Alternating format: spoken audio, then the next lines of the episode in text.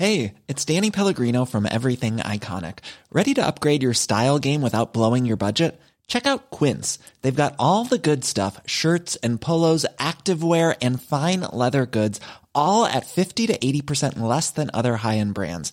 And the best part? They're all about safe, ethical, and responsible manufacturing. Get that luxury vibe without the luxury price tag. Hit up quince.com slash upgrade for free shipping and 365 day returns on your next order. That's quince.com slash upgrade. Everyone knows therapy is great for solving problems, but getting therapy has its own problems too, like finding the right therapist, fitting into their schedule, and of course, the cost. Well, BetterHelp can solve those problems. It's totally online and built around your schedule. It's surprisingly affordable too. Connect with a credentialed therapist by phone, video, or online chat, all from the comfort of your home. Visit betterhelp.com to learn more and save 10% on your first month. That's BetterHelp, H E L P. Hey Dave, Yeah, Randy. since we founded Bombus, we've always said our socks, underwear, and t shirts are super soft. Any new ideas? Maybe sublimely soft. Or disgustingly cozy? Wait, what? I got it. Bombus. Absurdly comfortable essentials for yourself And for those facing homelessness. because one purchased equals one donated. Wow, did we just write an ad? Yes. Bombas. Big comfort for everyone. Go to bombas.com slash ACAST and use code ACAST for 20% off your first purchase. Veckans sponsor är Telia. Hos Telia samlar man mobil, bredband, IT-support, mobilväxel, allt som gör företagande enkelt. Och det är just det här att samla allt på ett ställe, att ha någon att vända sig till när det inte fungerar, det är Telia. Ett exempel på vad som inte är Telia, det är ju som när jag lyckas boka förmötet för en poddinspelning med Finansinspektionen till efter själva inspelningstillfället. Eller när jag här, här året var liksom, fick för mig att jag skulle börja springa, så jag är liksom ute och springer taggad, träffar en kompis som säger så här, du Jan, på måndag ska jag springa ett lopp. Och jag känner så här, ja men det låter inspirerande, så jag käkar pasta, jag byter om, tar mig ner till Malmö stadion för att göra en efteranmälan, står där i kön och sen så när jag liksom anmäler mig så tittar de på mig och säger så här, du Jan, vårhuset är bara till för kvinnor. Och eh, det var, det var typisk en situation som inte är Telia. Oavsett, ett stort tack till Telia som sponsrar, gör Rika Tillsammans möjligt, men framför allt tack till dig som lyssnar, följer och eh, hänger med oss varje vecka.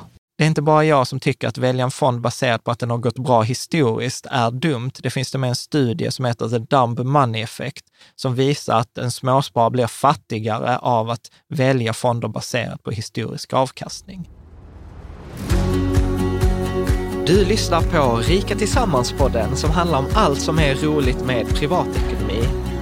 I den här podden får du varje vecka ta del av konkreta tips, råd, verktyg och inspiration för att ta ditt sparande och din privatekonomi till nästa nivå på ett enkelt sätt. Vi som gör den här podden heter Jan och Caroline Bolmesson.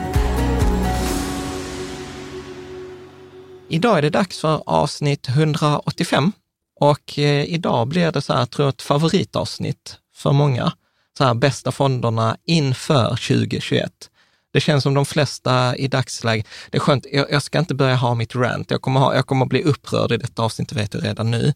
Men du vet, det är väldigt många som gör nu så här, åh, detta var de bästa fonderna 2020. Ja. Och jag är så här, jag tycker det är ganska meningslöst. Jag vill ju veta vad jag ska ha i min portfölj för 2021. Ja, ja, ja men, men det är kanske bara jag. Men i alla fall, i, i, idag så ska det handla om eh, liksom en sammanställning av de bästa fonderna för att bygga upp sina egna portföljer. Så att idag kommer det handla väldigt mycket om så här legoklossar. Hur, hur, Mm. hur, kan man, eh, hur kan man göra? Men varför vill man bygga upp sina egna portföljer? Nej, Om men- man nu kan slippa det egentligen med Ja, men det, detta är- fondrobot. Jo, jo, men detta är bra att du säger det, för att så här, detta avsnittet idag, det är inte ett nybörjaravsnitt. Alltså nybörjaravsnittet rekommenderar vi avsnitt 99, som Mm. går igenom liksom så här basen och liksom bakgrunden, varför resonerar vi så som vi resonerar. Och för de flesta så är fortfarande så som vi pratade om i avsnitt 183, en fondrobot ett betydligt liksom smartare val För det är så här, du är igång på liksom 10-15 minuter och sen behöver du inte göra någonting mer på 10 Med, år. med sparandet och Med, med, i sin precis, om man, privatekonomi. precis, om man vill komma igång med sitt sparande så är en fondrobot det bästa man kan göra. Då är avsnitt 183 det vi rekommenderar. Och då finns en kort variant också, eller egentligen avsnitt 99. 99 är egentligen det som är bäst.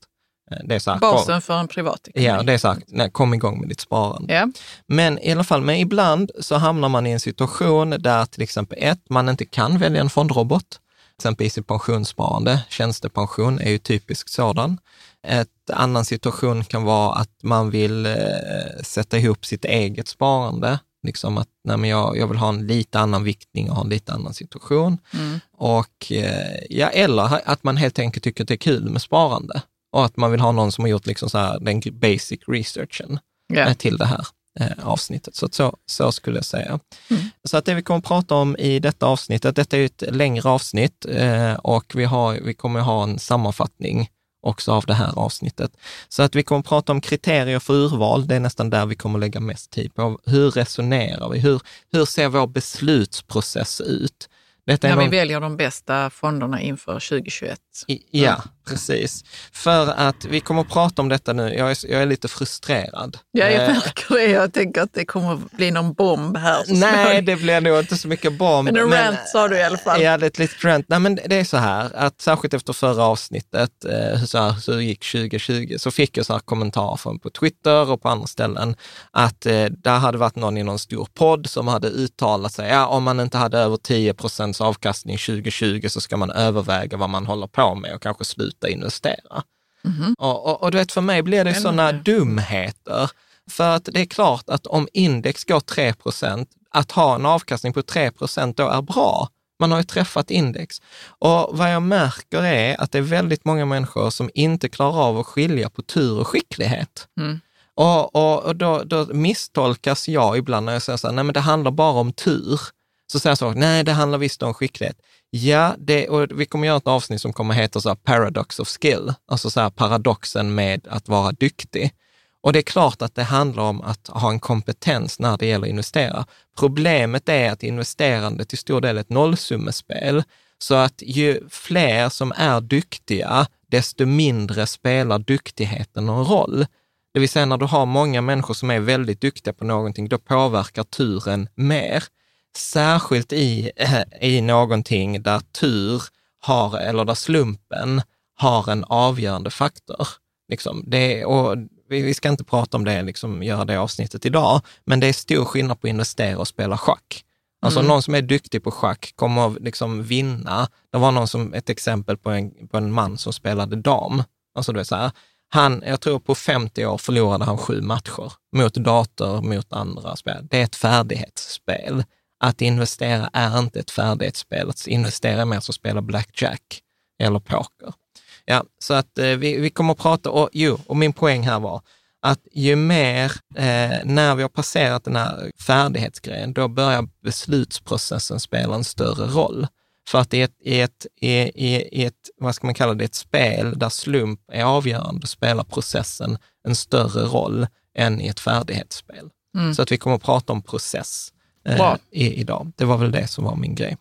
Eh, sen vill jag säga ett stort tack till folk eh, på forumet, till liksom, eh, Daniel Nilsson och väldigt många Guldfeber och väldigt många andra människor som har eh, varit med och samskapat eh, det här avsnittet. Så att det var ju också lite roligt, det var en kommentar som kom så här, ni har alltså använt 183 kommentarer för att komma fram till tre fonder. Ja. Och, och, för mig var det så här, ja, då är det genomarbetat. Det är liksom inte att vi har valt detta slumpmässigt, vi har inte valt fördelningarna slumpmässigt. Liksom. Nej, men det man kan tyda från en sån kommentar det är att man tycker att borde ni inte kommit fram till det lättare och tidigare eller någonting. Men det är kanske inte, Nej, men det är en komple- det, det är- det är kanske inte så att man gör det. Nej, Nej. utan där är ju en, där är ju en enkelhet. Där är, ju- där är ju en, där är, eller där är, det är svårt att göra något enkelt. Så skulle jag säga eh, faktiskt. Så att detta har varit ett samskapande och framförallt också så kommer det egentligen detta avsnittet ett underlag för nästa veckas avsnitt där vi kommer att prata om portföljerna. Så hur sätter man ihop de här legobitarna nu i en bra portfölj? För att det känns ju liksom så här, vi vet ungefär hur portföljen ska se ut, men vi vet inte vilka är beståndsdelarna. Så detta är liksom en repetition och en hygienfaktor, check. Så skulle jag säga. Ja. Och sen så kommer också listorna på fonderna finns direkt i beskrivningen, de finns på bloggen. Så jag tänker inte att vi kommer rabbla liksom data om 25 fonder, utan vi tar det allmänt, vilka är fonderna, en kort kommentar till dem eh, och liksom hur man kan resonera, tänker jag. Och, eh, och sen också ett litet eh, extra kommentar kring hållbart sparande, för att jag vet att det är viktigt för många. Och för oss. Ja. Men du, blir du inte, innan vi kommer igång, blir du, um, tänkte fråga dig, när det är uh, sån här lite, inte dålig attityd, men jag tänker konkurrens och, och sådana saker uh, som smyger fram då i den här sparandebranschen på Twitter och med olika kommentarer och sånt. Ja. Känner du liksom att du blir arg eller nej. ledsen någon gång? Jag tänkte nej. fråga dig det, men sen så om jag tänker på mitt eget fält som då är storytelling. Ja. Om någon kommer och säger så, du kan inte göra så, då hade jag känt så, ta dig i röven, jag vet vad jag gör. så tänker jag att, Ja, men, nej, för men, att, att man, när man ändå kan någonting och har liksom utarbetat sin metod och, och vet liksom det här funkar Ja. för våra syften, då kanske man inte blir arg Ja. och ledsen. Jo Eller? men, det, jo, men det är klart att jag ibland blir upprörd. Eh, och sen, men sen är det också så här, jag läste någon intervju med Annika Strandhäll häromdagen, som är så här, hon är ju mycket på Twitter, och hon har så här, jag väljer att ha en hög konfliktyta. Så sa hon. Ja, ja okej. Ja, Och- men det, och- och- det är klart, och då, då tar man ju, det ingår Ja. i spelet då. Ja. Mm. Så, att, så att när jag känner mig liksom så här, okej nu är jag uttråkad, nu ska jag ut och, och, och slåss lite. Nu går jag ut på Twitter. Då kan man gå ut på Finans-Twitter och sparra lite. Men, men, jag måste ändå säga att jag har lite hopp om Finans-Twitter i alla fall. Eh, för jag har lagt ut några undersökningar här häromdagen På- på, Twitter. Där det är till exempel så här, jag la ut en eh, fråga, så till exempel en fondförvaltare som vi kommer att ta idag. En fondförvaltare som var bäst, alltså i den övre halvan ett år, hur stor är sannolikheten att han är kvar efter fem år? Han eller hon. Eller han eller hon, ja. Mm. Och där svarade Twitter rätt. Finans-Twitter.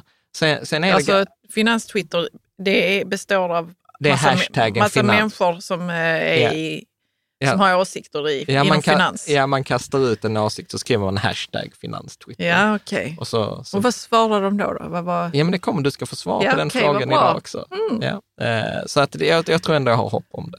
Ja. Liksom. Bra. Eh, Avsnittet finns ju som ett expressavsnitt, det har vi sagt som en kort eh, sammanfattning. Och eftersom vi kommer att prata om fonder eh, så är det viktigt att se eh, liksom också det juridiska kring det här. Eh, och precis som eh, de senaste avsnitten, detta avsnitt är inte sponsrat, det är ingen som har betalt för någonting. Däremot har vi på hemsidan sponsrade länkar till Avanza och Nordnet där man kan köpa de här fonderna. Och också vissa av fondförvaltarna har varit med i tidigare avsnitt, liksom, så att det är bra att veta. Och sen är det också viktigt att innehållet i det här är inte liksom finansiell rådgivning, eh, utan detta är en allmän information. Den, den den är dessutom då subjektiv, eftersom vi har då vissa kriterier som inte alla håller med om. Historisk avkastning är inte en garanti för framtida avkastning och alla påståenden om framtiden innehåller en osäkerhet. Det kommer vi prata mycket om idag. Investeringar kan både öka och minska i värde och man kan i värsta fall förlora sitt insatta kapital. Och detta som vi pratar om idag bygger på sammanställning från massa olika källor. Så att det finns källhänvisningar. Jag har inte gått och verifierat källorna, liksom, mer än att liksom så här, det, det ska funka. Man kan läsa mer på riksammans.se villkor. Bra, ska vi Mm. köra igång? Ja. Så, så om vi ska börja då, vad är hela grunden för det här urvalet? Jo, men det är så här, vår investeringsstrategi, då säger vi så här, det går inte förutsäga marknadens rörelser, det går inte förutsäga vilka företag som kommer gå bättre än andra i, i framtiden. Och detta är ju det som Eugene Pharma fick Nobelpriset för 2013, det som kallas för CAPM, eh, Capital Asset Pricing Model, eh, som har liksom hängt kvar i vad, 40-50 år snart. Och detta betyder ju då att det långsiktigt inte går att slå ett genomsnittligt börsindex, vilket betyder du kan inte eh, liksom välja ut ett urval av aktier som över tid kommer att gå bättre än snittet för alla aktier. Okej? Yes. Och att, eh, som att för att citera Småspararguiden, de skrev i sin bok, eh, när vi gjorde det här eh, avsnitt där vi recenserade deras bok Mer pengar för pengarna, då skriver de så här att, att in- att investera i enskilda aktier är som att köpa aktielotter. Ja. Och anledningen till det är, man, man kan vara lite snäll och säga att det är lite bättre än lotter för att du har bara 66 procents chans att förlora när du Ja. köper en enskild aktie. Så att mm, liksom, du har oddsen emot, det är inte ens 50-50 odds att köpa en enskild, eh, en enskild aktie. Och sen misstolkas detta ibland, där folk säger så här, men Jan, du säger du att det är omöjligt att slå index? Och då säger jag så här, nej, det är inte omöjligt att slå index ett enskilt år. Det är liksom, jag tror till och med skulle vi titta på våra egna portföljer de senaste fem, sex åren, så har vi slagit index fem eller sex av sex år.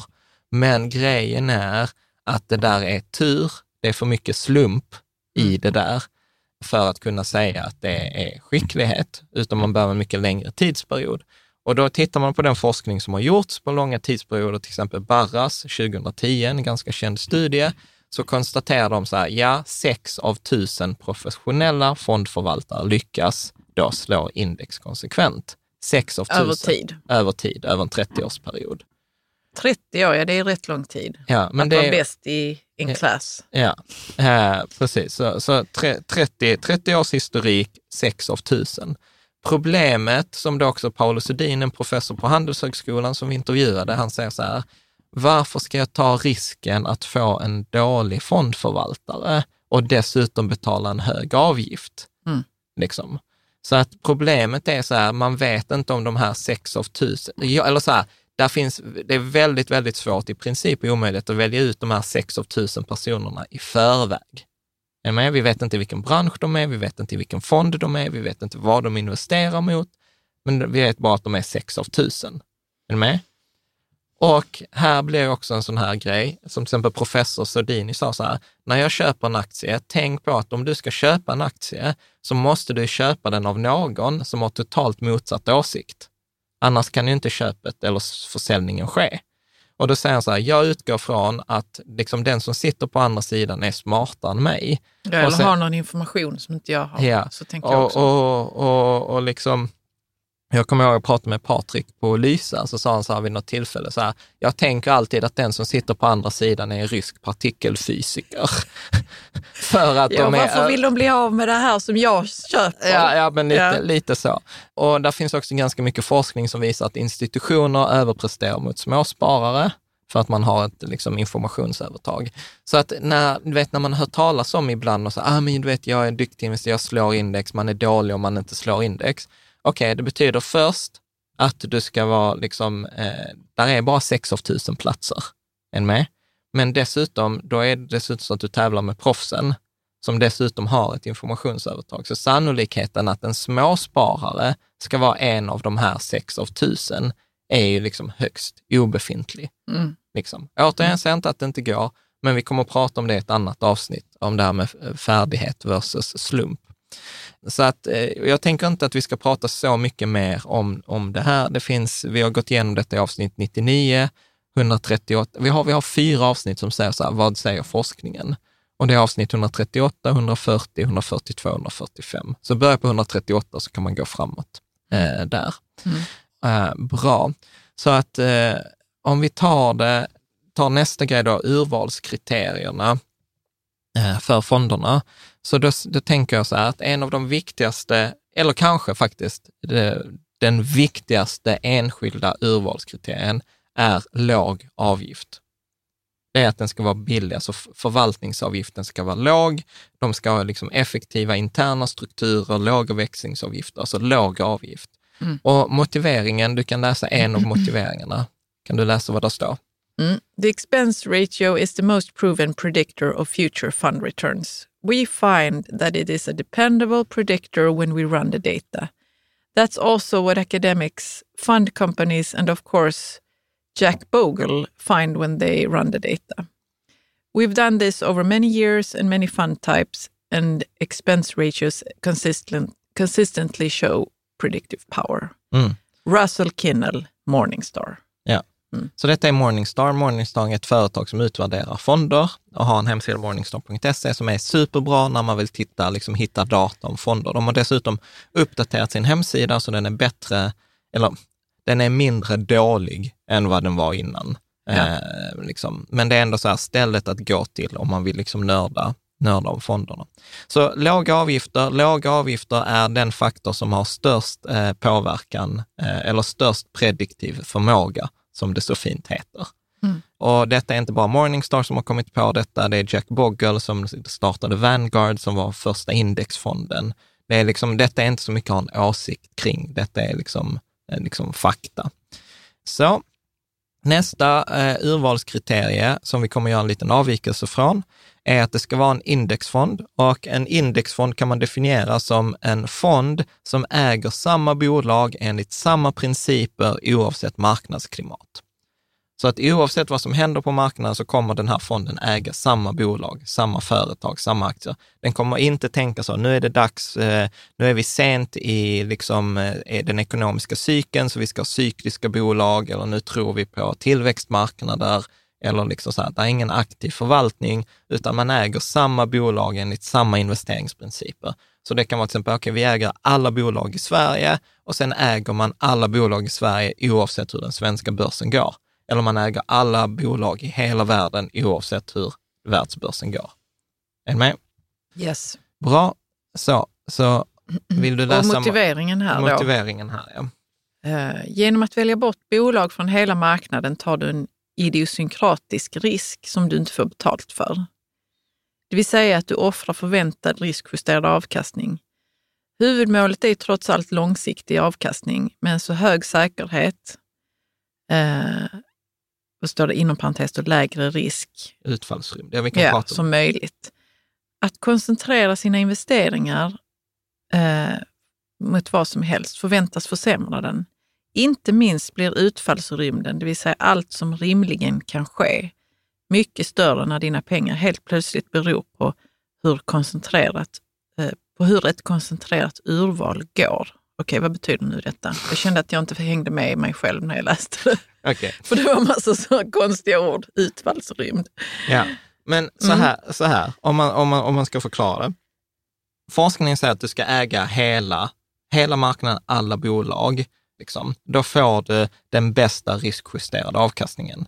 Inte den högsta absoluta avkastningen, den högsta riskjusterade avkastningen. Alltså betalt per procentenhet risk du tar. Ja, Är ni med? För att där, om, om jag ska överdriva, så här, om jag skulle sagt till dig så här, vill du ha en avkastning på 3600 procent?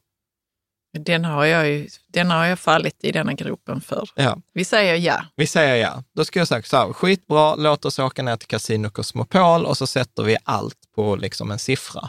Eller hur? På rött på eh, 27. 27 på Ja, rouletten. bord- bordet. Mm. Okej, varför är det en dålig idé?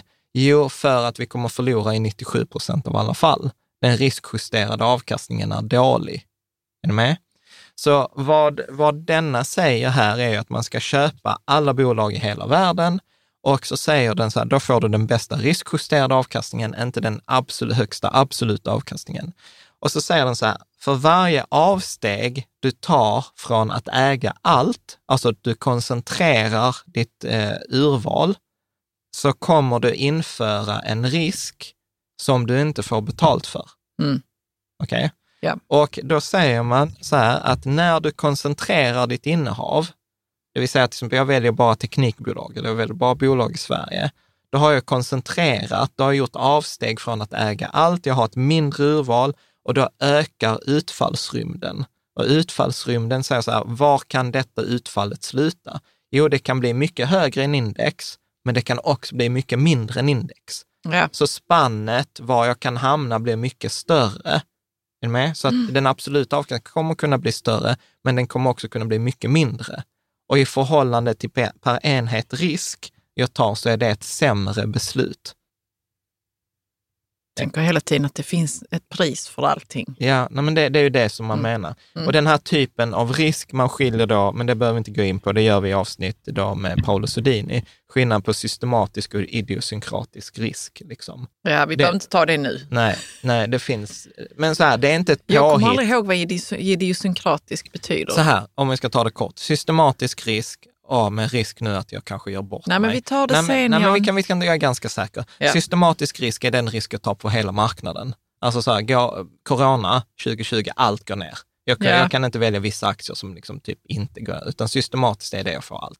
Idiosynkratisk risk är att jag säger så här, jag vill bara ha oljebolag. Med? Och så tänker jag liksom så här, okej, då kommer jag få en risk som är specifik till det. Mm. Ja, typ. Bra. Ehm, Det finns bättre förklaringar. Jag kände att det var dåligt. Jag skulle nog klippt bort Nej, men det där. kändes som att jag förstod det, men sen så säger du att det var dålig förklaring. Ja, mycket sen. Trist. Ja, Man förstod det. ja. Sen, Mm. sen blir nästa fråga, kan, kan, kan vi tänka oss lägga egna pengar i den här? eh, Ja, det är ju en av urvalskriterierna. Ja. Och sen är ett nytt urvalskriterium är så här, har den fått godkänt i forumet? Ja, Alltså i så Rika här- Tillsammans-forumet. Det Ja. är ju otroligt många duktiga människor som... Otroligt många duktiga. Och det roliga, eh, roliga är faktiskt, jag skulle säga så här, att vissa av de konversationer som pågår i forumet just nu, alltså så här, jag tror att de är, det finns inte motsvarighet i Sverige.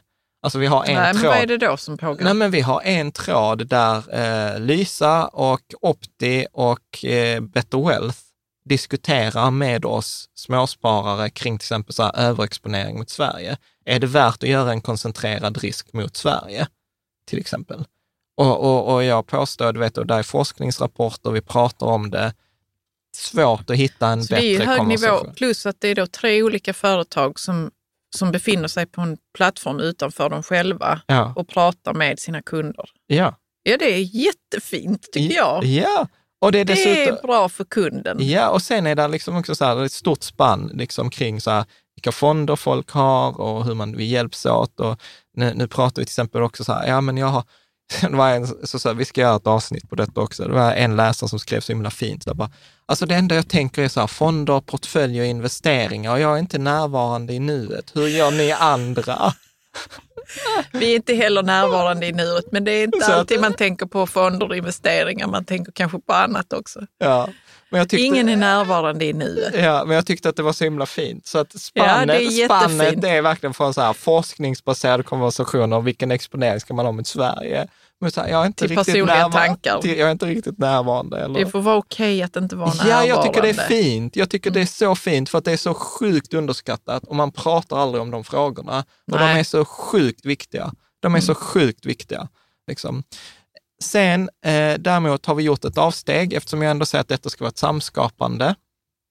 Och så är det många eh, läsare som faktiskt har velat ha med vissa aktivt förvaltade fonder. Så vi har med en lista här som heter nischfonder, spekulationsfonder. Perfekt. Eh, Det är kommer, roligt ju. Ja, så det kommer med också. Men sen har vi ju fler urvalskriterier. Ja, Kan du inte... Ja, men där är, där är så också en hel mängd så hygienfaktorer. Till Mm. exempel, jag, jag föredrar ju en USITS-fond. USITS eh, betyder att det är en reglerad fond, eh, så EU-reglerad, kring att eh, fonden måste följa vissa kriterier, att de får inte ha för mycket i ett enda bolag, etc. Så att det är liksom tryggt för oss, eh, för Ja. oss kunder.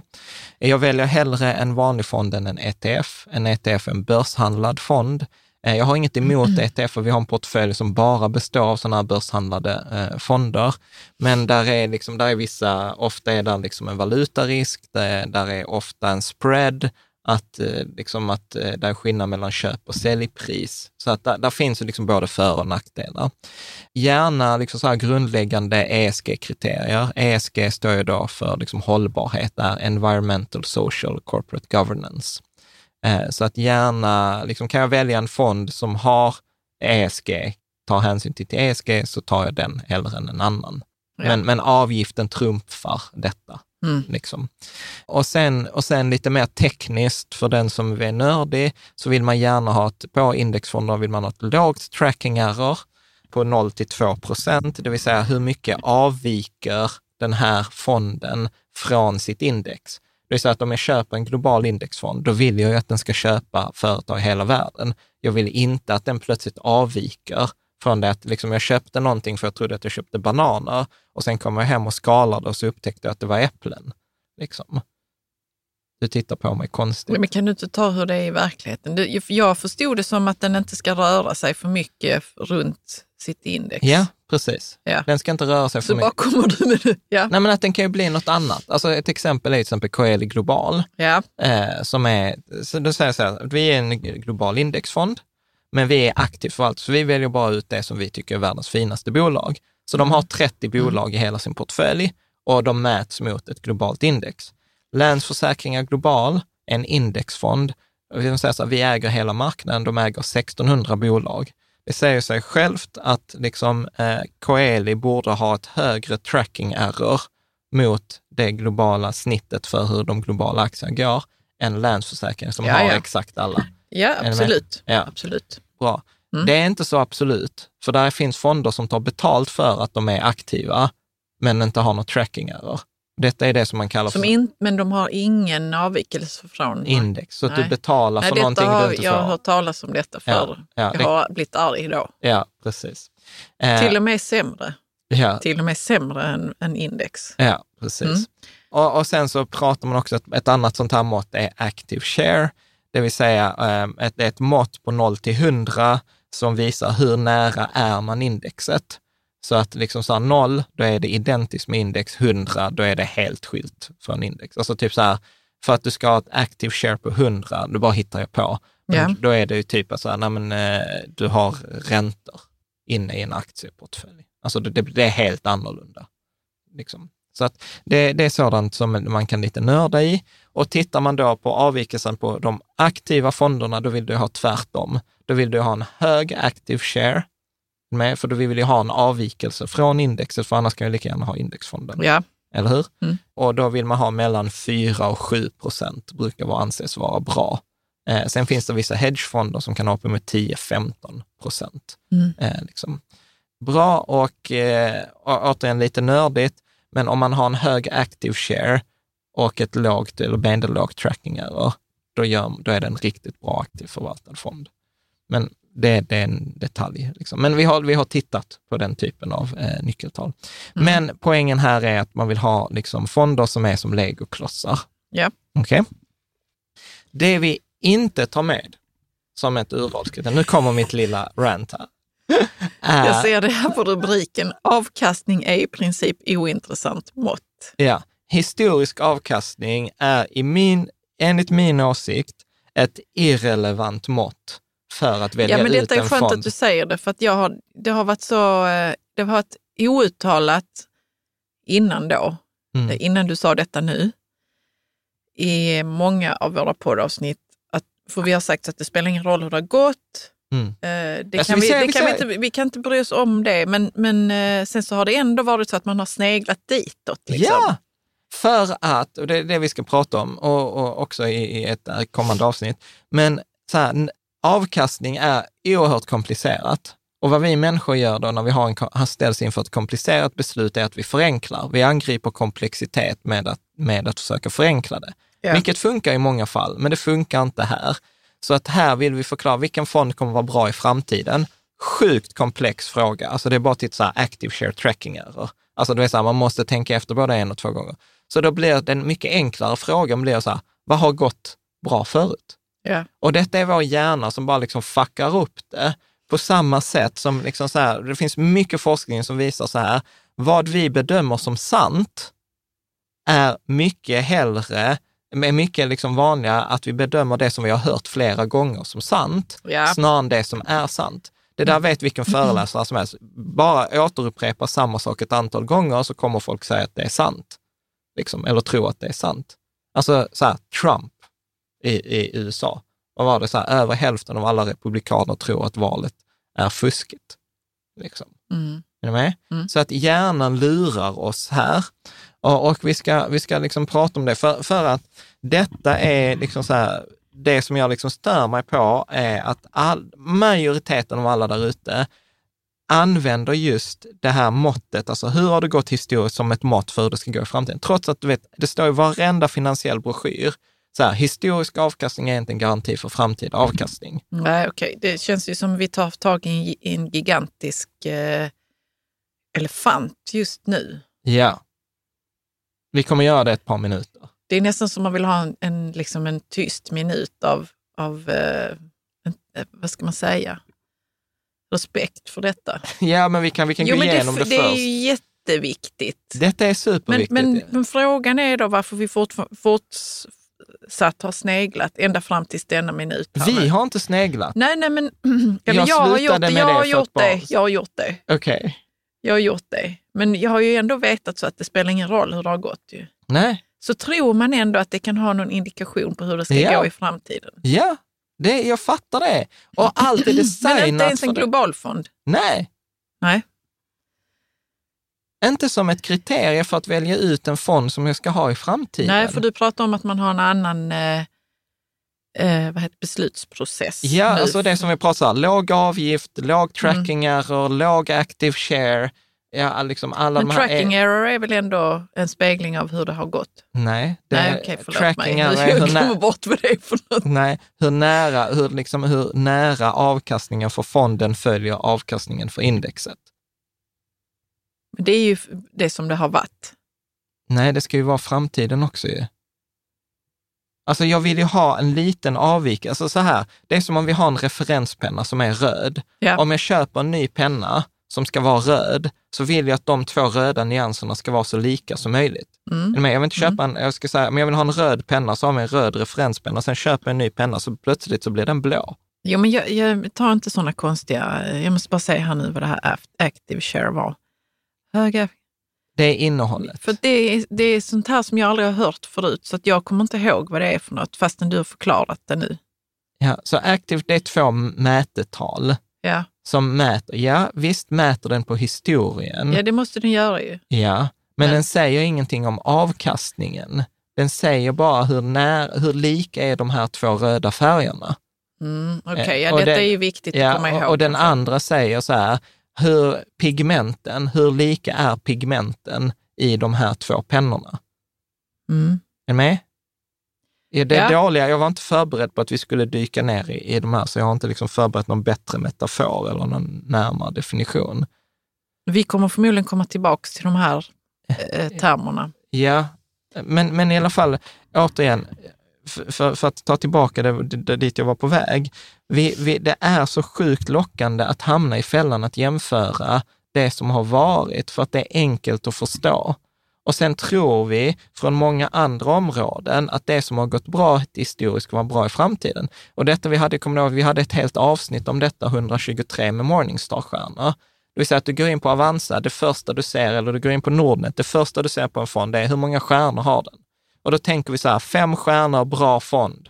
Eller hur? Tre stjärnor, mellanbra fond, en stjärna, dålig fond. Mm. Eller hur? Problemet är att det är stor skillnad på en stekpanna som har fem stjärnor och en fond som har fem stjärnor. För en stekpanna kommer att behålla sina kvaliteter om, om två år, medan en fond kommer att liksom förändras om två år.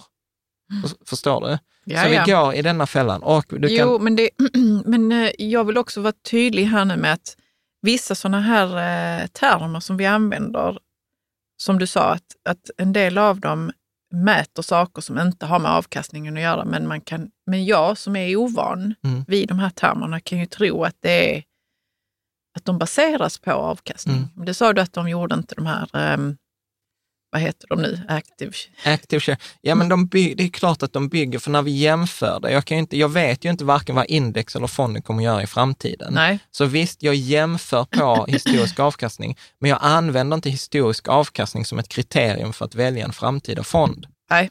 Okej? Okej, vi går vidare nu. Ja, men jag fattar inte vad som är svårt. Jo, för att jag kände så här, kan man, kan man inte bli lurad då av att eh, man tittar Nej, men Caroline, på... men så här, om, om index består av 1600 bolag och fonden har samma 1600 bolag, den kan inte avvika. Nej, vi kan gå vidare Jan. Det är jag som, som jag, jag kan inte hålla det i minnet vad det här active share är för Okej. någonting. Men skitsamma, Ja, man, behöver inte, man nu. behöver inte hålla det. Vi har kollat det, de här fonderna är bra, de som vi har valt ut, som vi inte ens har pratat om en timme in i avsnittet. Nej, Men det kommer vi till. Ja, jag är upprörd vi kan klippa detta ju. Nej, men vi kör. Ja, vi kör. Ja, så, så att till exempel, så det jag vill säga så här, så historisk avkastning spelar ingen roll. Antalet Morningstar-stjärnor som en fond har spelar ingen som helst roll. Du kan läsa här citatet eh, som, som vi har här som motivering. Uh, Morningstar's star ratings for funds are clearly used in the industry to imply that funds that performed well in the past will do, will do so in the future. That needs to change. Ja, och vem är det som säger detta? Stephen Wendell, Morningstar. Ja, det är alltså en av Morningstars egen personal, jag tror han var forskningschef eller högchef där. Så han säger så här, okej, inom finansindustrin så används Morningstar-stjärnor av rådgivare eller av sparare som ett mått på vad som kommer att gå liksom bra i framtiden. Och han säger, that needs to change. Det är inte så. Så Morningstar själva säger att det inte är så. Men detta, hela det har vi pratat om i ett helt annat avsnitt, varför det blir så i alla fall. Japp. Bra. Så att om vi tittar då på studier som har gjorts på detta, på om historisk avkastning är relevant för framtida avkastning, så visar det sig att då till exempel 84 procent av alla fonder som hade fem stjärnor, det vill säga att de är bäst i sin kategori, då tillhör man alltså topp 10 procenten i sin kategori för att få fem stjärnor. 84 procent av alla fonder med fem stjärnor förlorade de här stjärnorna inom tre år. Ja. Okej? Och detta är apropå det vi pratade innan med färdighet versus slump eller färdighet versus tur. I ett skicklighets, om investerande vore endast ett skicklighetsspel, så hade ju inte detta hänt. Då hade man ju haft som den där personen som spelade eh, dam, som förlorade sju matcher på 50 år. Ja. Okej? Mm. Eh, Så att bara det är ju ett tecken på att slump eh, presterar. Vad man inte tänker på, som vi går igenom i avsnitt 123, eftersom vi har de här effekterna så blir sannolikheten att en portfölj, för detta är liksom en portfölj med fonder som har fyra och fem stjärnor, har alltså en större en sannolikhet på över 50 procent att den kommer underprestera mot index framtid. Så att när folk ibland skriver till mig så här, jag har en skitbra strategi, jag bara köper de fonderna som har gått bäst eller som har högst antal stjärnor och sen byter jag när de förlorar. Liksom. Ja, det där är en strategi som har liksom, mer än 50 procent sannolikhet att gå sämre än index. Mm. finns studier på det. Liksom. Så att jag tänker att vi ska ta ytterligare. Så om vi pratar om, nu har vi pratat om så här hur många fonder som förlorar sin stjärna. Mm. Så då har man gjort en undersökning. Där finns eh, något som heter SPIVA, S-P-I-V-A. Det är SOP, SOP Standard Poor. Det är de här som ger ut index, eller som man, när man hör SOP 500. De har då en avdelning som bara sysslar med forskning på studier och då aktiva, aktivt förvaltade fonder eh, mot index och eh, ja, och så jämför de de här och så släpper de rapporter två gånger om året. Eh, och då, då ställde de en ganska enkel fråga. De sket i huruvida man slår index eller inte, utan man, man, ställde, man formulerade frågan så här, hur många fonder som slår snittet ett år, alltså om man bara delar upp alla fonder i hälften, och så var denna hälften gick bättre än index, eller bättre än de andra hälften. Inget, man blandar inte in index. Och så säger de frågan så här, efter fem år, hur många fonder är kvar i den övre halvan? Ja. Oavsett om de har över eller underpresterat mot index. Med? Så ett år, du var med i topp 50 procent. Mm. Mm. Hur många av de fonderna som är kvar i topp 50 procent är kvar efter fem år? Kanske inte så många. Om du ska gissa. Jag vet inte. Du som lyssnar eller tittar kan ju gissa. Tre. Tre, tre procent. Ja. Ja, det var ju, det var ju lite hårt. Men det är ganska, det är ganska tragiskt. ja. Även tre. Även tre. Hur Ja. många var det då? Eh, ungefär, eh, ungefär 15 procent. Mm. Så att ungefär 15 procent av de fonder som var bättre än hälften stannar kvar fem år senare. Du vet, det är ju ganska tragiskt, tycker jag. Men, men då kan man ju också ha som strategi att man tar de som har varit med längst och, och gått bra. Liksom. Eh, va? Jo, men, men de som var kvar, Hur ska du veta vilken som är kvar? ja, men man måste ju ha något slags eh, Alltså, det, historia. Eh, som, eh, du vet, tre, fem år, man ser hur en fond har gått. men kan det, det kommer vara precis samma sak för de kommande fem åren? Ja, okej. Ja, det är det som man blir så jävla lurad på. Ja. Så om du har 100 fonder, 50, 50, Mm. ja, så kommer, så kommer då majoriteten av de här 50 försvinna. Ja, Ja, men sen är det några som är kvar som Ja. verkar vara vinnare. ja. Bara det att fem år senare så kommer du ha samma effekt på dem. 80 procent av dem f- som är kvar efter fem år kommer ju försvinna till nästa femårsperiod. Ja, och de som är kvar där då? Ja, kommer 8, 80 procent försvinna till nästa femårsperiod. Hur ska Det- du veta vilken det är? Det, ja, det är klart att det kommer vara någon efter 20 år som har överlevt alla utsorteringar. vi har inte så lång... Eh, Jo, det är klart vi har. Okej, men vi har det. Ja, Så lång tid man kan titta tillbaka. ja. men det, det säger ju ingenting. Nej, Men säger du inte någonting? Nej.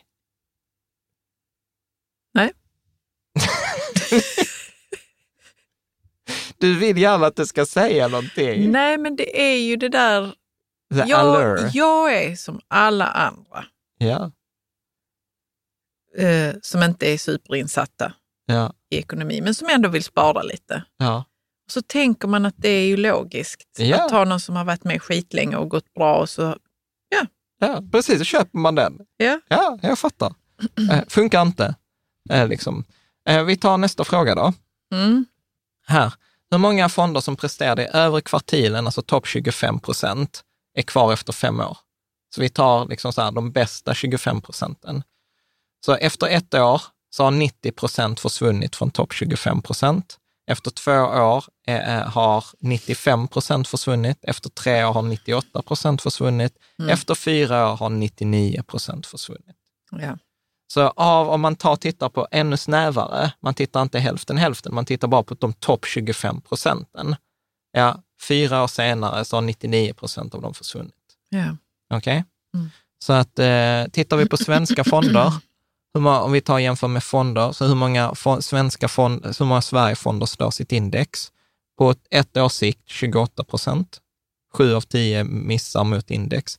Går också i linje med alla de här att genomsnittliga småsparande underpresterar mot index. Alltså så här, jag pratar alltid, de alla studier som görs, görs ju på proffs. Småsparare är sämre än proffs. Så det Ja, ser ännu värre, så-. Ja, så att det, det ser ännu värre ut för småsparare. På tio års sikt, hur många fonder slog sitt index? Två av tio. Är du med? Mm. Och, s- Sverigefonder, är, Sverigefonder är ju snäva väl? ja, ja, ja. Men man kan ändå jämföra dem.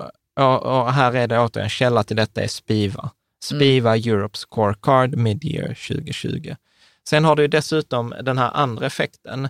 Så vad är överlevnadsfrekvensen för en svensk fond? Är ni med?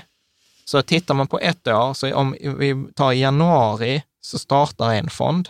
Hur många av de fonderna som startar, som är på startlinjen i januari, står, är, kommer i mål i december? Är du med? Så på ett års sikt så är det 95 procent. Så fem av hundra fonder dör inom det första året.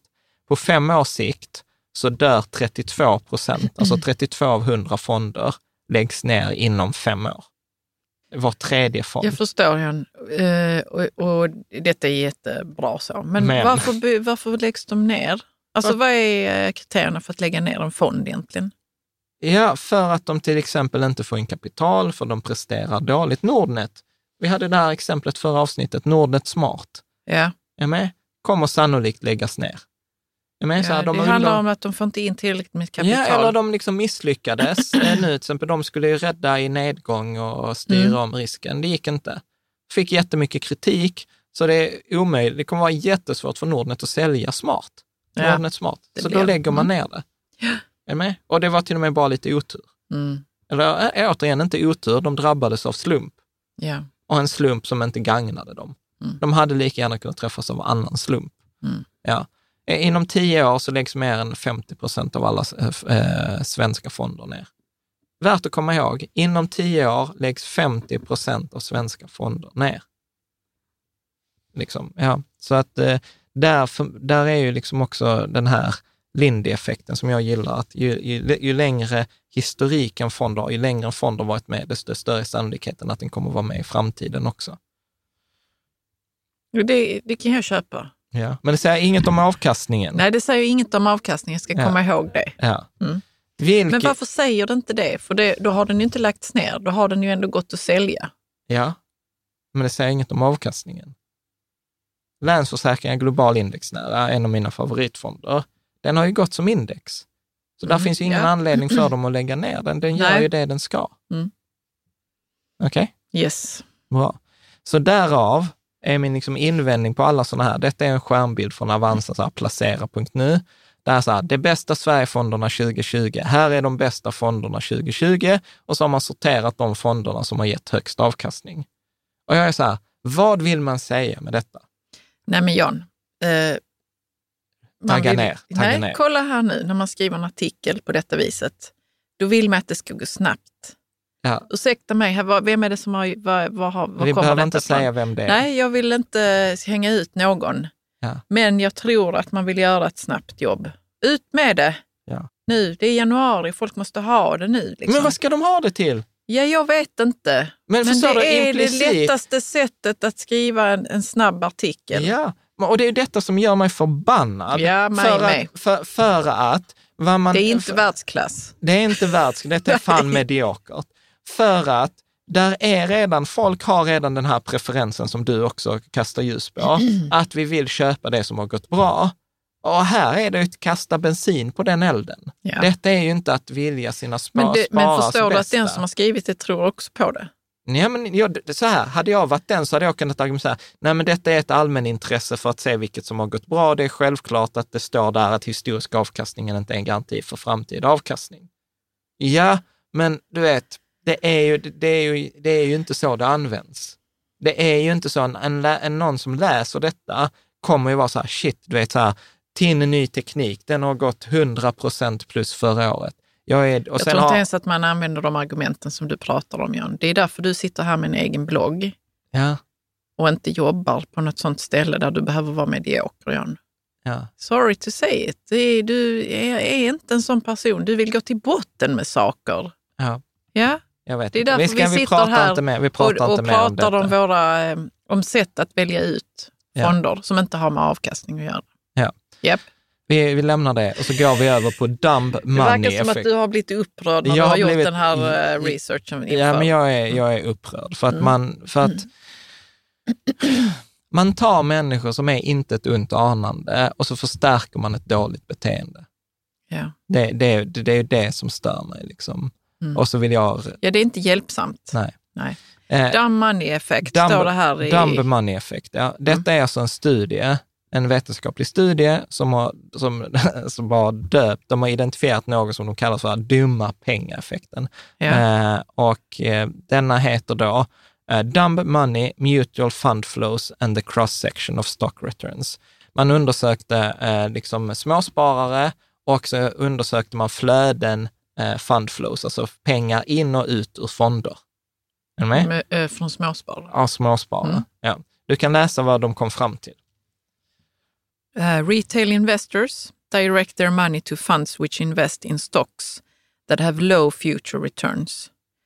To achieve high returns, it is best to do the opposite of these uh, investors. We calculate that mutual fund investors experience total returns that are significantly lower due to their reallocations. Fortsätt, Jag fortsätt så här. förklara. Therefore, mutual fund investors are dumb in the sense that they, uh, their re- reallocations reduce their wealth on average. We call this predictability the dumb money effect. Looking at the difference between high flow and low flow stocks, it is striking that for every horizon but three months, high flows today predict low future stock returns. This relation is statistically significant at the three and five year horizon. Så vad de, vad de Ja. identifierade var att småsparare sätter in sina pengar i det som har gått bra, vilket innebär att det som har gått bra historiskt har en hög värdering. Det som har en hög värdering har en låg sannolikhet för att ha en framtida god avkastning. Och att de på detta sättet förstör för sig själva för att de får en sämre, liksom, that their real reallocations reduce their wealth on average. Ja. Så i snitt så kommer de här bytena eh, förstöra deras förmögenhet. Och att detta är dessutom statistiskt signifikant på då tre eller fem års tidshorisont. Vilket går i linje precis med det vi pratade om innan, med fonderna som underpresterar ett index, fonderna som förlorar sina stjärnor, etc. Hänger du med Yes. på, på detta? Så att där, där finns mycket studier när man börjar liksom gräva i, i det här. Tvärtom kan man, liksom, de till mig upptäckte så här, de pratar om smart money också, att man kan egentligen gå, göra motsatt för att få en överavkastning. Ja, så, eh, så att min tanke här då när vi pratar om definitionerna, för att vi kommer prata om då fonder att investera i och eh, då spekulera med. Så jag tänker detta är repetition. Jag brukar ju säga att spara handlar om att lägga på hög, att inte ha någon förväntad avkastning. Det kommer från bondesamhället. Liksom så här, vi sparar en del av skörden för att ha som utsäde nästa år. Jag har liksom ingen förväntning att om jag lägger undan en bal med hö, eller ja, det är kanske inte hö man har som utsäde. Nej, men en, en, om jag lägger undan En påse frön, ja. en påse frön, att när jag kommer tillbaka och tittar i den påsen om ett halvår, att det är fler frön. Mm. Liksom, tvärtom kommer det sannolikt vara färre frön. Investera är då att inte ha en åsikt utan att acceptera marknadens avkastning, det vill säga köpa en index från köpa allt. Att spekulera då, det är så spara, investera, spekulera. Spekulera handlar om att ha en tro om att en koncentration kommer ge mig en högre avkastning än marknadens genomsnitt.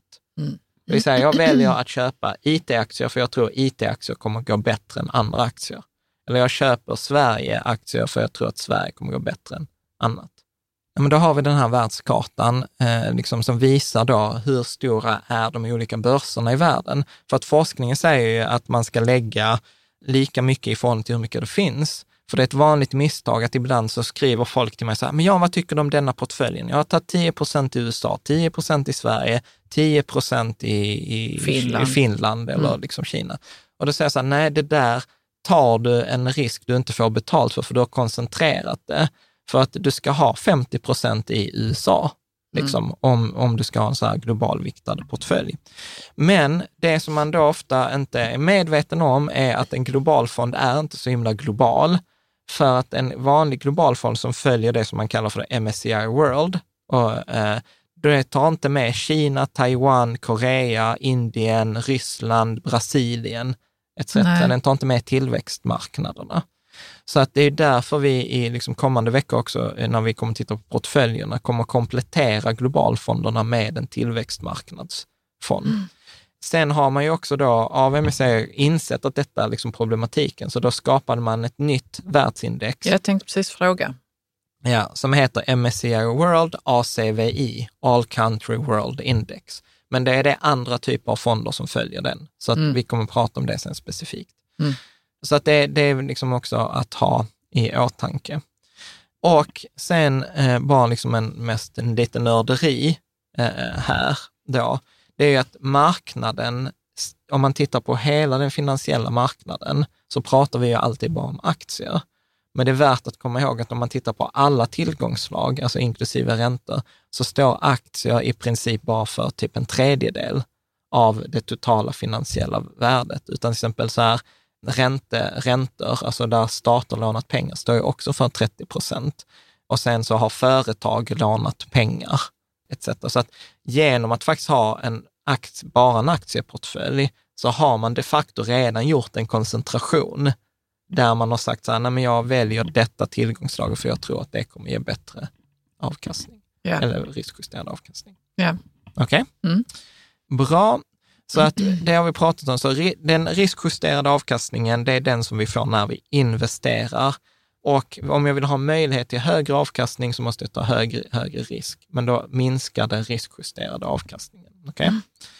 Så att eh, nu ska vi äntligen börja prata om fonderna. Ja. Och här har jag faktiskt en bild som jag använde faktiskt för två år sedan i, i våra bildspel. Och det är en bild på dig där du faktiskt sa så här, en bra fond är som ett bra basplagg i en garderob. Man kan alltid matcha dem med varandra för att passa i olika tillfällen. ja. Jag Du- stämmer det fortfarande? Det Ja. låter så jävla... Vad? Jag vet inte, som att jag inte hade någon aning om saker. Fast jag tycker det låter skitbra. Det är Ja, det precis låter bra, så. men är det så, Ja, ja? det är så. Ja. Det är ju det vi kommer att prata om. Det är ju det som är så här, de här ingredienserna som vi pratar. Men vad är det för olika tillfällen man, man tänker på då? Ja, men till exempel eh, att så här, mm, när jag ska spara till mina barn, Mm. när jag ska spara till min pension, när jag ska spara på tre års sikt eller tio års sikt eller Mm. sådant. Mm. Så då kan man Jag var kombinera. smartare förr än vad jag är nu. Eller idag i alla fall. Ja. Så att eh, om vi tittar på de bästa globala aktiefonderna, så Mm. den, om jag bara fick välja en enda fond, eh, så här generell För dina pengar. Ja, då är det Länsförsäkringar Global Indexnära. Eh, och jag tror detta har varit en favoritfond de senaste åren. Eh, Men varför? eh, den är billig, den går att köpa på de flesta ställen, eh, den följer eh, sitt index, den tar grundläggande hänsyn till hygienfaktorer, bra inre beskattning etc. Jättebra. Mm. Konkurren- Indexnära betyder att den följer index. Eh, Den, den plockar bort, eh, varför de inte säger index är för att de plockar bort vissa bolag på grund av de här ESG-kriterierna. Jaha, eh, och det stod för environmental... Mental, social och corporate governance. Ja. Så man plockar bort till exempel vapenindustri eller tobak Bra. eller sånt. Så därför är den indexnära och Mm. inte index. okej? Mm. Vissa kommer kanske undra, så här, varför säger du inte Avanza Global? Eh, Och det är så en nördartikel på bloggen, men där är en intern skatteeffekt som gör att Avanza inte är så mycket bättre, trots att den egentligen är billigare. Så den är till synes billigare på avgift, men om man tittar på intern beskattning så har den en högre intern beskattning på amerikanska fonder och det gör att effekten gör att Länsförsäkringar ändå är bättre. Och dessutom kan man bara välja Avanza Global på Avanza. Men om man jämför olika globalfonder Mm. Eh, som ska vara, liksom, följa index, Mm. borde inte de innehålla samma grejer då nästan? Jo. Men sen är det skillnad om... Varför alltså, har inte då inte Länsförsäkringar samma sån här eh, intern beskattning? För att den är baserad i Sverige, så den betalar svensk skatt på amerikanska utdelningar, medan Avanza Global är baserad i Luxemburg och betalar eh, Luxemburg jag, skatt på jag amerikanska... minns eh, detta när det Mm. kom fram, ja. Ja. att du var lite upprörd. Nej, jag var Nej, inte men du var så, upprörd, men jag... liksom, då blir det en helt annan eh, skatt. Ja, nej men återigen, det detta är ju så här nörderi. Alltså det är inte många ens i finansbranschen som tittar på de här grejerna. Men så här, Men hur du, mycket äter det upp av mina pengar? ja, tillräckligt mycket för att säga att Länsförsäkringar Global är bättre. Så jag får lite bättre avkastning. Ja, du får lägre avgift. Lägre avgift, ja. Ja. Lägre avgift. Ja, Mm. inte avkastning. Nej, nej, men jag tänker alltid att avgiften äter upp en del av avkastningen. Ja, absolut. Men det, Mm. det, det vet vi inte. Där är en osäkerhet Ja. i det där. Mm. Okej? Bra. Det är som en hund som drar i kopplet idag och bara, inte där, kom nu. Ja, men återigen så också, du som lyssnar på detta så här, detta, detta är ju liksom så här åratals arbete, fantastiskt många duktiga läsare. Så här, detta med den interna beskattningen, det kommer inte jag på. Det var ju våra läsare som mejlade in på det. Så, så att eh, jag ska, inte Ja, verkligen, jag ska verkligen inte ta kredit för det. Men återigen, så här, detta är en sån här typisk, det vill säga 180 inlägg senare kommer man fram till detta. En sån Basic vik- grej. grej. Men, Mm. Så att man har gått hela varvet runt. Liksom. Jag Ja. tror vi. Ja, vi tror det. Vi tror det. Bästa hållbara globala indexfonden.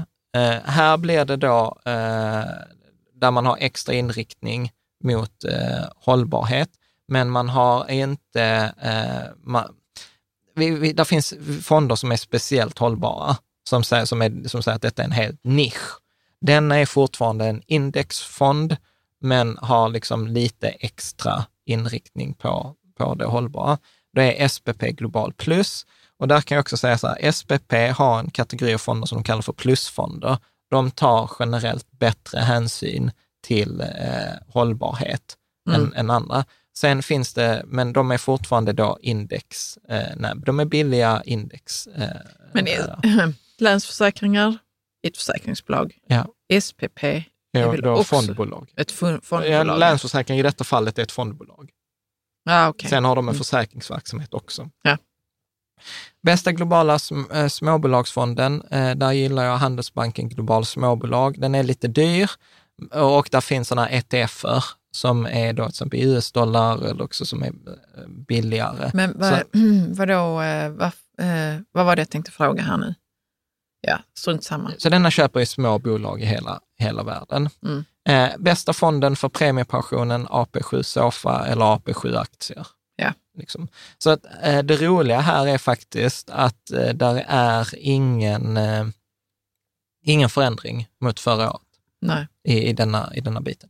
Sen, sen vill jag också vara så här, Avanza Global är en jättebra fond, så att det är inget kast. Alltså har man den, vi har den själva i flera av våra portföljer. Så, så att det är inte, eh, men i valet, om jag ska välja en av två, så faller valet. Men varför har vi den eh, egentligen? För att jag är lite dum i huvudet och jag gillar diversifiera.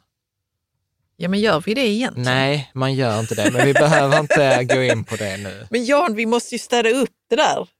Ja, vi se. kanske inte behöver det om du tycker, om du tycker att den är okej. Ja, men här, här blir jag irrationell. Okej, så har jag haft den i massa år innan vi kom på det där med avgiften och så står det plus 70 procent. Och jag har hellre en fond som är plus 70 procent än börjar på noll. Så Men du jag, gör ju inte det egentligen ju. Nej, jag vet, men jag är också dum i huvudet. Så att, eh, så att det, det är inget konstigt. Men om man nu förstår, jag är dum i huvudet som gör detta, Ja. då kan man ju ändra sitt beteende. Ja, Possibly. possibly. possibly. Men jag vill också säga, vi är inte på något sätt perfekta eller att jag har den perfekta portföljen. Men Jag vi har- eftersträvar det. Jag har ju en portfölj, eh, våra modellportföljer är bra, Ja. men sen har jag till exempel min tjänstepension som är ett, alltså det är ju ett härke. Liksom. Men ja, du är ju ja, ekonomibloggare. Ja, Varför har du det så i din egen garderob? Ja, för att jag, är, för att jag har haft det så i många år. Alla, alla typ fonderna är plus, över plus 50 procent och jag gillar känslan när jag loggar in att det står plus 50 procent eller plus 100. Vi har vissa fonder eller aktier som är plus 200 procent. Men den här känslan kan ju kosta dig pengar. Ja, Okej. Jag är irrationell som alla andra. Mm. Ja. Vad, du, Nej, jag bara tänker Du så kan på den här få- känslan som är så viktig ändå, att den känns positiv. ja. Ja, Hellre jag tar så med här. mig detta. Jag tar med hell- mig det. Så här, för att citera Henrik Tell, en sån här oberoende finansiell rådgivare. Hellre en inkomplett plan du följer än den perfekta planen som aldrig Som du används. inte följer. Ja, som aldrig används. Mm. Okej. Eh, om vi tar de bästa övriga aktiefonderna, så bästa Asienfonden, Swedbank Robur Access Asien. Eh, sen bästa tillväxtmarknadsfonderna, då Avanza Emerging Markets eller Länsförsäkringar Tillväxtmarknad, eh, Mm. indexnära. Eh, Avanza Emerging Markets är bättre, men den finns bara på Avanza. Så kör man Nordnet så kommer man inte åt den. Mycket diskussion kring, på forumet kring den bästa Sverigefonden. En favorit jag har haft i många år är SEB Sverige Indexnära, som bytte namn till Sverige Hållbar eller SEB Hållbar Sverige Indexnära.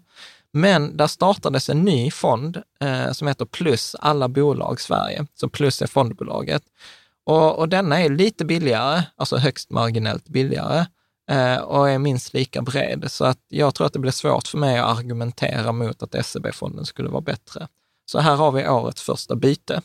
Mm. Och all, alla de här, vi pratar om deras kostnad hela tiden. Ja. De ligger vid, runt... Runt all de, alla de vi pratat om hittills tror jag ligger under 0,4 förutom eh, Handelsbanken Global eh, småbolag. Alltså min cut-off är så att den ska ligga under 0,4 procent. Det är en generell Mm. eh, tumregel. Tittar vi på de eh, svenska småbolagsfonderna så eh, blev det också efter mycket diskussion på forumet så konstaterar vi att det går inte att välja. Så att då sa vi så här, man får båda två. Plus småbolag Sverige Index och AMF småbolag. Ja. Så det är de två bästa småbolagsfonderna. Vi har inte tagit med fonder som är mot Europa eller mot USA eftersom du får dem i den globala indexfonden. Sen har vi det i listan på bloggen, men Men när du säger att det är ny här, den plus alla bolag Sverige till exempel. ja. eh, Var, var tog den sig in i beslutsprocessen? Vad tänker du? Jo, vad gjorde att den kom med? Att det var någon som, när jag skrev SEB Sverige indexnära, så var någon så här, varför inte plus alla bolag eh, Sverige? Och så tänkte du, ja varför inte? Ja, och sen så hade vi en tråd där vi diskuterade så här, vilken ska man välja? Och så kom vi en massa argument och så läste vi på och så, så Jo, jo, men vi. jag vill ju inte säga så, eh, har den gått bra? För att det är inte det som vi... Nej, den är ju helt vi ny. tittar ju inte på det, så vad är det som gör att du tog med den? För att den är ju helt ny. För att den är billig. Och Den är billig Den är billig. Och, och, den, innehåller... Du tittar Alla- på vad de innehåller. Och, Ja, den innehåller som, vad tror du att den innehåller? När som den heter, SEB, eh, men vad tror du, när den heter plus alla bolag Sverige? alla bolag som finns på den svenska börsen. Och då innehåller den exakt samma bolag som SEB-fonden, för de följer ungefär samma index. Men den är bara lite Men billigare. den är billigare. Okej. Mycket enkelt. Men det känns Alltså, det är jobbigt. också skönt att det är enkelt, för att jag bara fick för mig att det var någon sån... eh, Vi vet ju inte hur den har gått. De nej, har men ju att inte det var, fått prestera. nej, vänta, att det inte var, att det var, en, eh, att det var någonting i beslutsprocessen. Vi pratar ju om det här med beslutsprocessen som viktig, Ja. eh, som jag kanske inte hade koll på, som gjorde att den kom med. Alltså, nej. Nej, Ja. det är bra. Och Mm. sen, och sen, sen, sen när det gäller småbolagen så är det liksom, då var det så här, nej men de har lite olika inriktning, de är inte helt identiska. Och då sa vi så här, ja men då tar man med båda två. Mm. Eh, det, och det är det som också är ganska skönt ibland med fonder. Är så här, du behöver inte välja antingen eller. Så här, ingenjör eller läkare. Man måste välja. Så här, 100 eller så här, 1000 kronor. mm, vilken ska jag välja? 500 spänn i båda. Är du med? Så att man kan ibland göra det enkelt. Det finns ju de som har dubbla examina, men jag vet inte om det finns någon läkaringenjör. Det, ja, de får faktiskt väldigt bra betalt, läkaringenjörer. Brukar jobba Men, inom vänta här nu, du menar att, de är, att det finns fin- någon som är ja. ingenjör och läkare? Ja, jag kan säga så här, jag läste ju teknisk fysik. Där finns ganska många på teknisk fysik som är lite för smarta för sitt eget bästa. Och där var inte en oansenlig andel som läste läkare och teknisk fysik samtidigt. Och då var jag så här, okej, det var... Du sa att det var omöjligt, ja. nej, jag sa inte att det var omöjligt. Man det- måste välja, sa du. Ja, okej då, men för de flesta. För alltså, de jag- jag- flesta jag kan som säga- är normalbegåvade. Ja, jag kan, jag kan säga så här, jag har aldrig känt mig så dum som när jag gick på teknisk fysik. Jag var, jag var fan, alltså så här, jag, Förlåt att jag skrattar, men det är också konstigt för jag tycker ju att du är smart. Ju. ja men jag hade ju så här, Och jag hade nog känt mig som väldigt, väldigt out of place ja, där. ja. Men där det var, gått första dagen. ja men återigen, man, man måste, man måste säga, alltså, du vet, Inte för att jag är dum va? Nej, men det där är så här utsorteringen. Men det, vet, så, här, Jo, det, där- så, jag där, fattar så där det. kan man ju prata om, så här, till exempel nu, vi pratade om FANG, de här Funmag-aktierna förra veckan. Kommer du ihåg så här, Facebook, Apple, Amazon, Netflix, Google eh, etc. som har gått fantastiskt bra. Men det där är ju, de, de, många av de bolagen fanns för 20 år sedan. Men det är få som hade gissat att Netflix, en, någon, ett bolag som skickar hem DVD-filmer till dig via post, kommer bli ett av världens största streamingbolag. Är ni med? Så vad vi ser nu är ju överlevarna från 20 års sortering. Ja. Är ni med? Lite samma sak på teknisk fysik. Du har sorterat de bästa liksom, på grundskolan, du har sorterat ut dem till gymnasiet, från gymnasiet har du sorterat ut de bästa på gymnasiet och sen har du satt dem i en teknisk fysikklass, där du dessutom första året sorterar ut sjukt många andra. Så du har ju bara de här übersmarta människorna med. Så vi hade ju en kille, det är så här, han läste teknisk fysik på två år, doktorerade på två år, så när vi andra gick färdigt utbildningen, då hade han redan doktorerat. Mm. Du, du har själv doktorerat, det är så här, göra grundutbildningen och doktorera på fyra år.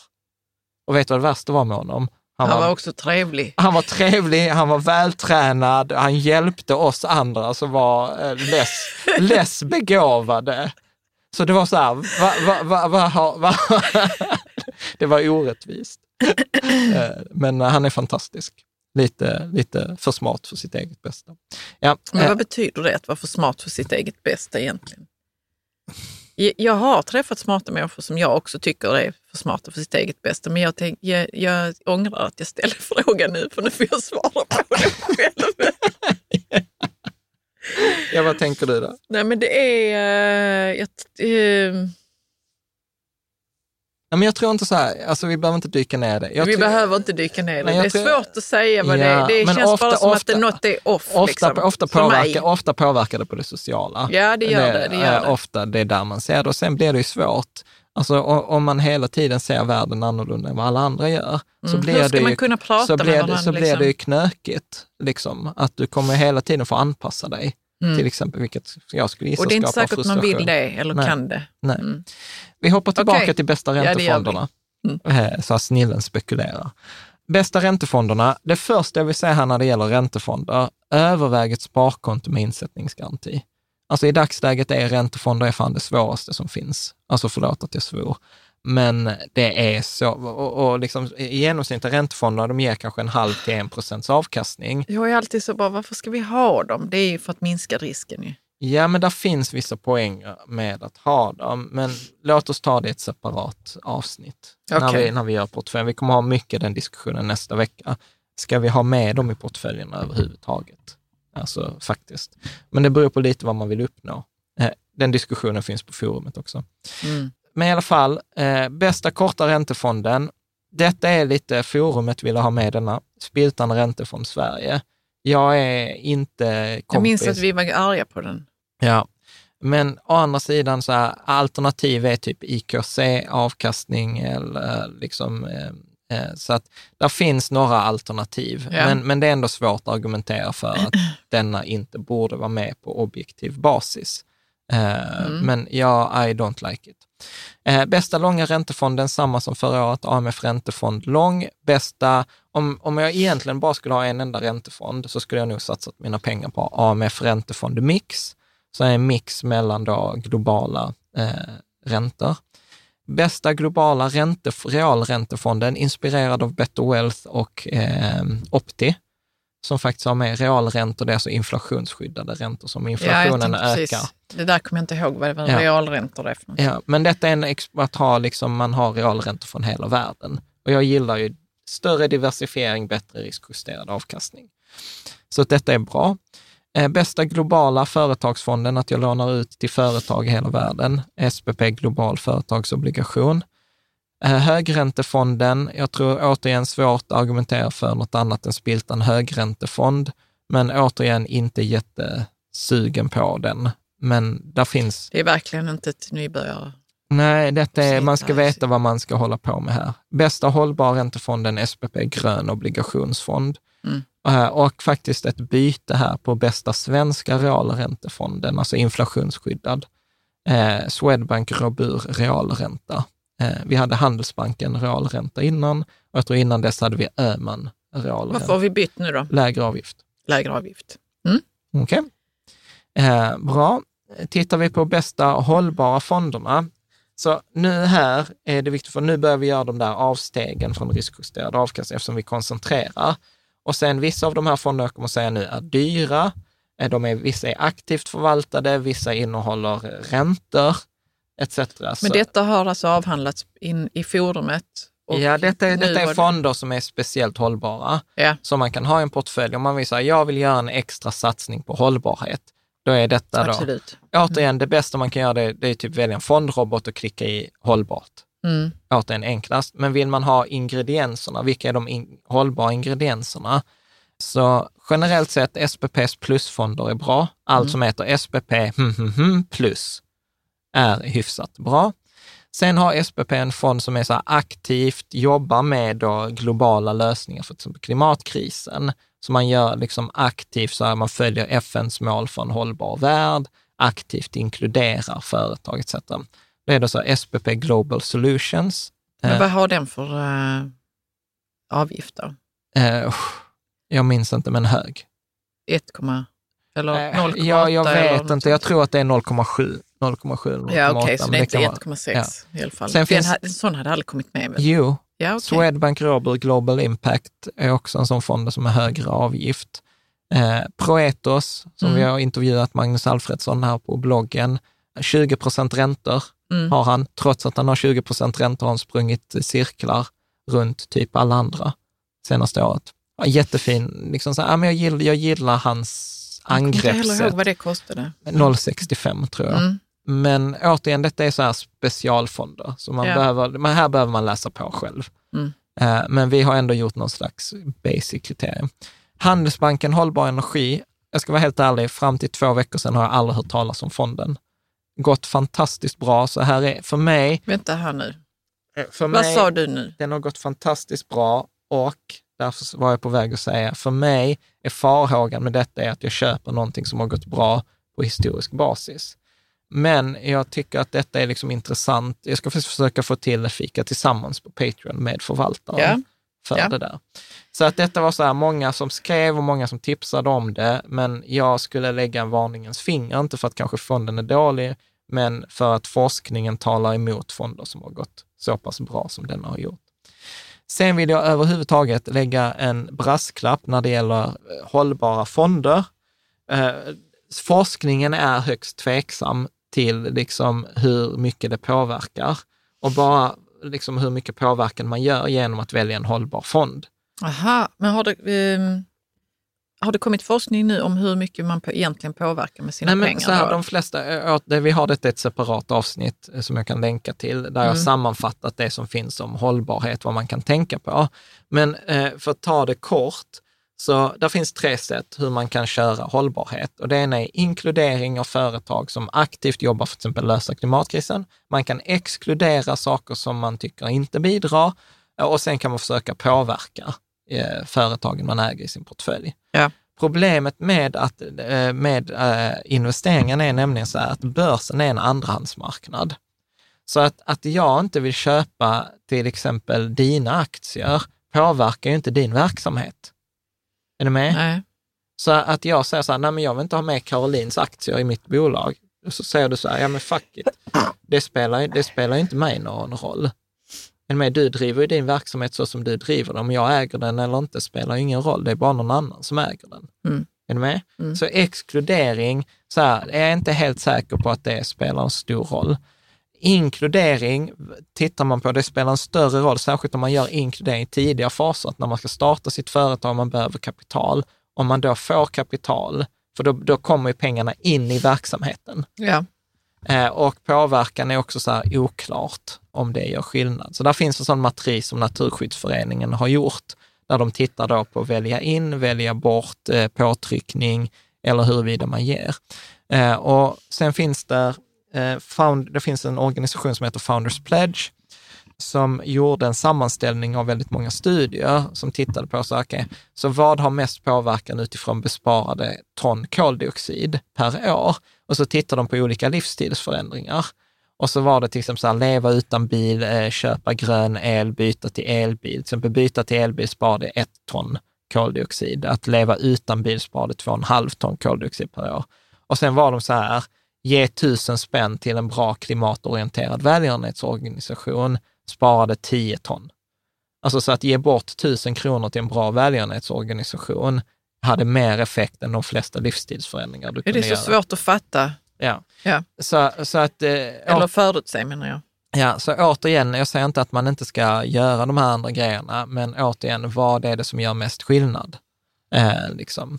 så, att, eh, så att ibland, om man skulle vara lite hård och verkligen bara titta så här mest effekt, så skulle man kunna argumentera för, välj en fond som har grundläggande ESG, skit i de här som har extra påverkan, liksom.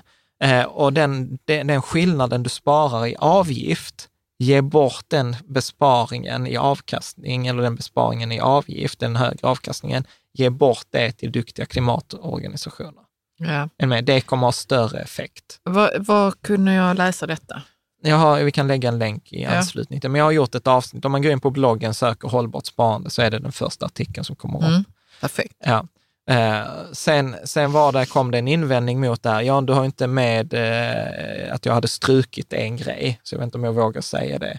Men där var så här, skaffa barn. Då var det så här 60 ton koldioxid per år, Att man, att om man, är- inte skaffade barn. Men jag kände så att det, det vill jag inte ha med i en graf. Eh, för jag har, vi har ju kompisar som är så här, nej vi kan inte skaffa barn på grund av klimatet. Och jag tycker så här, bara, mm, det är kanske egocentriskt här, men eh, och har man dessutom barnen, vad ska man Ja, man ska göra då? inte Ja, ha vad ska man dåligt göra? samvete för det. Så ja, att- vi, vi skrattar lite grann, men det är ju, ja, Ja. vi kan inte ha med det. Nej. Nej, så att därför försvann det från grafen. Ja. Bra, så nu är vi på upploppet här. Bästa specialfonderna. Så detta är det då nischfonder som har specifika, specifika syften. Det här där man har tagit en koncentration, det vill säga att man har skapat en stor Ja, utfallsrymd. Nu kom vi till den. eh, etc. Så återigen, här behöver man också läsa på. Eh, och de kan, jag tror inte, få, inte få av de här kommer komma med i modellportföljerna, men flera av dem finns i vår eh, lekhink. Ja. Detta, detta är spekulation. Apropå det, att ha en tro om framtiden, där jag gör en koncentration för att jag tror att detta kommer ge en större avkastning över tid. Mm. Eh, där har vi Erik Strands AUAG Silver Bullet, som är då, som han själv säger, Sveriges mest riskabla fond. Den kan gå plus 80 procent. Eh, jag tror på åtta månader förra året gjorde vi 100 procent, men den kan lika gärna backa 80 procent. Mm. Eh, vi har Precious Green som är Erik Strands, eh, det är 60 procent aktier eh, som är så här grön teknologi och 40 procent guld. Liksom en he- helt absurd satsning som har gått asbra och han har ju haft mycket rätt. Mm. Men för mig är det så här, det tar emot i magen att välja den Ja, det är fonden. otroligt. Men, men, men så här, får han rätt i sin tro så kommer, alltså du vet, den kommer springa varv runt, runt kring allt annat. Sen nästa är ju då Extra Gold. den kommer dyka upp i modellportföljen högst sannolikt. Det är en guldfond, så exponering mot fysiskt guld.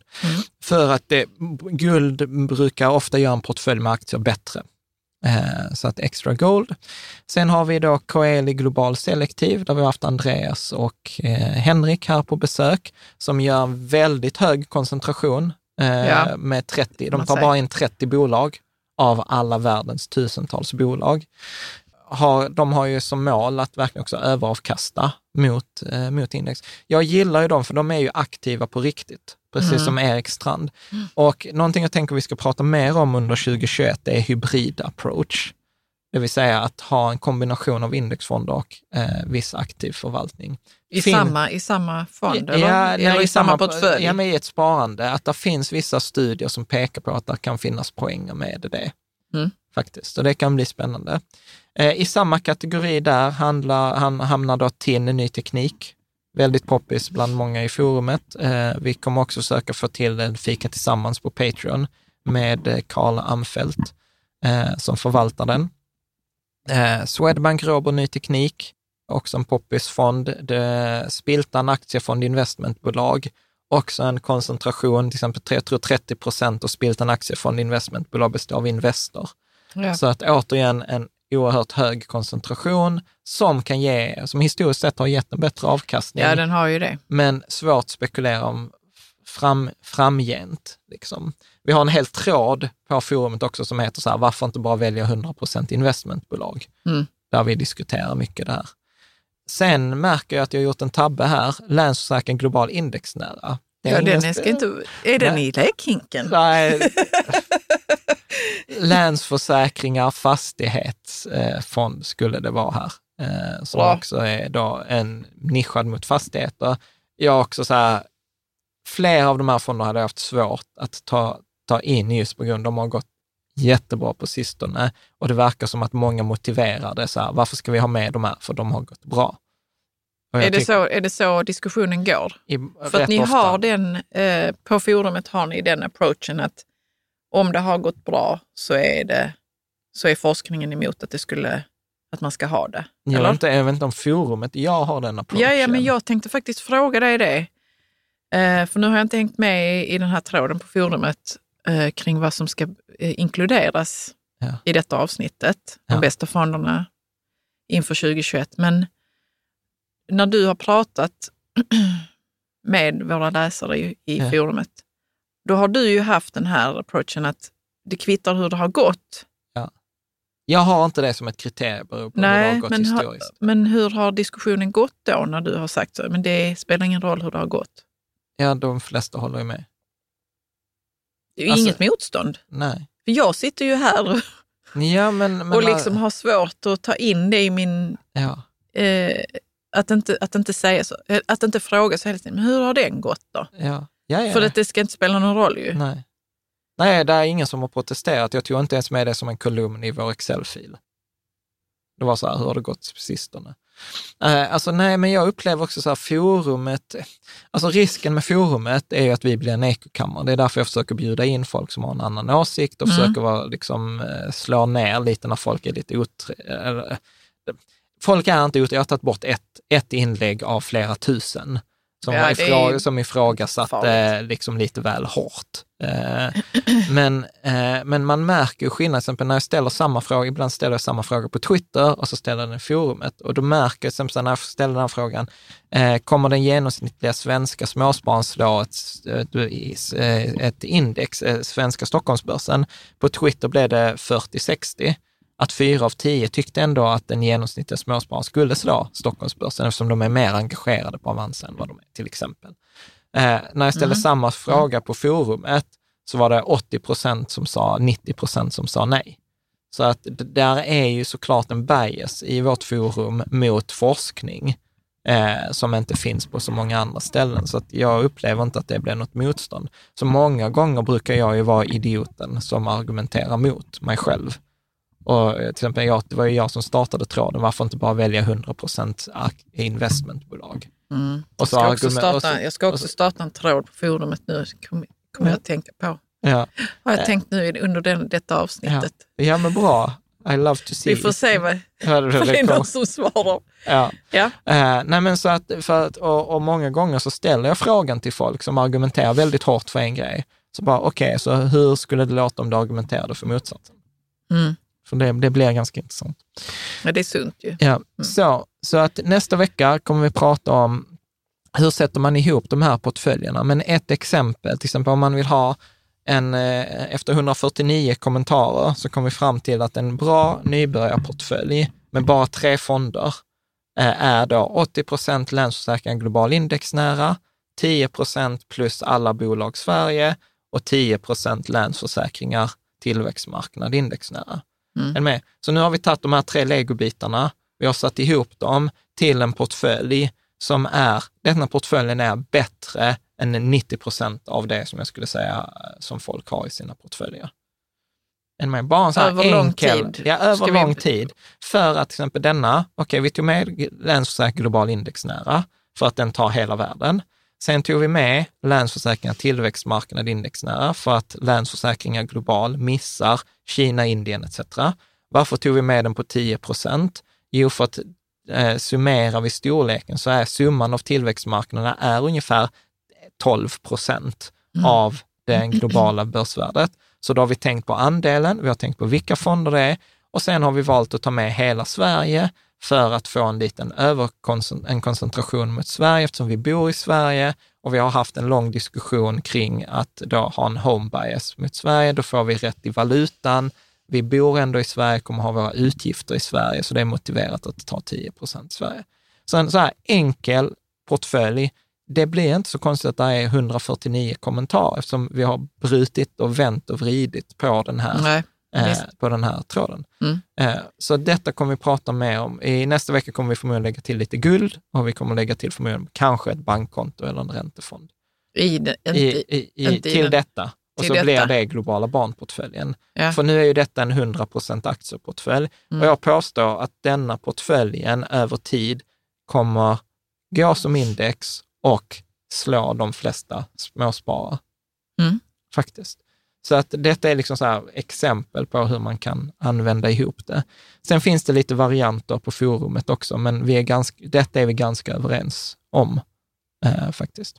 Så nästa vecka eh, kommer då eh, vi sätta ihop portföljerna. Diskussionen pågår eh, liksom redan och man får jättegärna då hälsa på i forumet. Det är bara riketsammans.se forum eller bara trycka på forum när man kommer in på riketsammans.se. Mm. Det är verkligen eh, Det är kul att vara där. Ja, och folk är ju asduktiga. Verkligen. Så att jag vill egentligen säga tack till dig på forumet som har hjälpt till med detta. Hade inte varit möjligt utan dig. Tack till dig älskling som har... Eh, Som har varit lite, det- som har varit lite jobbigt, Nej, dratt i jag tycker- kopplet. Jag tycker inte du har varit jobbig, utan jag tycker du har kastat ljus på det som är där ute. Eh, Ja. Väldigt, eh, de känslorna som man ofta har. Så att eh, egentligen så här, jag tar, har, har vi mot förmodan missat någonting, titta på bloggen, där finns också en uppdaterad lista. Där finns också eh, mycket mer info om respektive fond. Där finns fondfaktablad, eh, vilket index de följer, avgiften, eh, liksom massor av eh, nörderi Information. om man vill. Grymt! Tack! Ja, tack. Ses nästa vecka.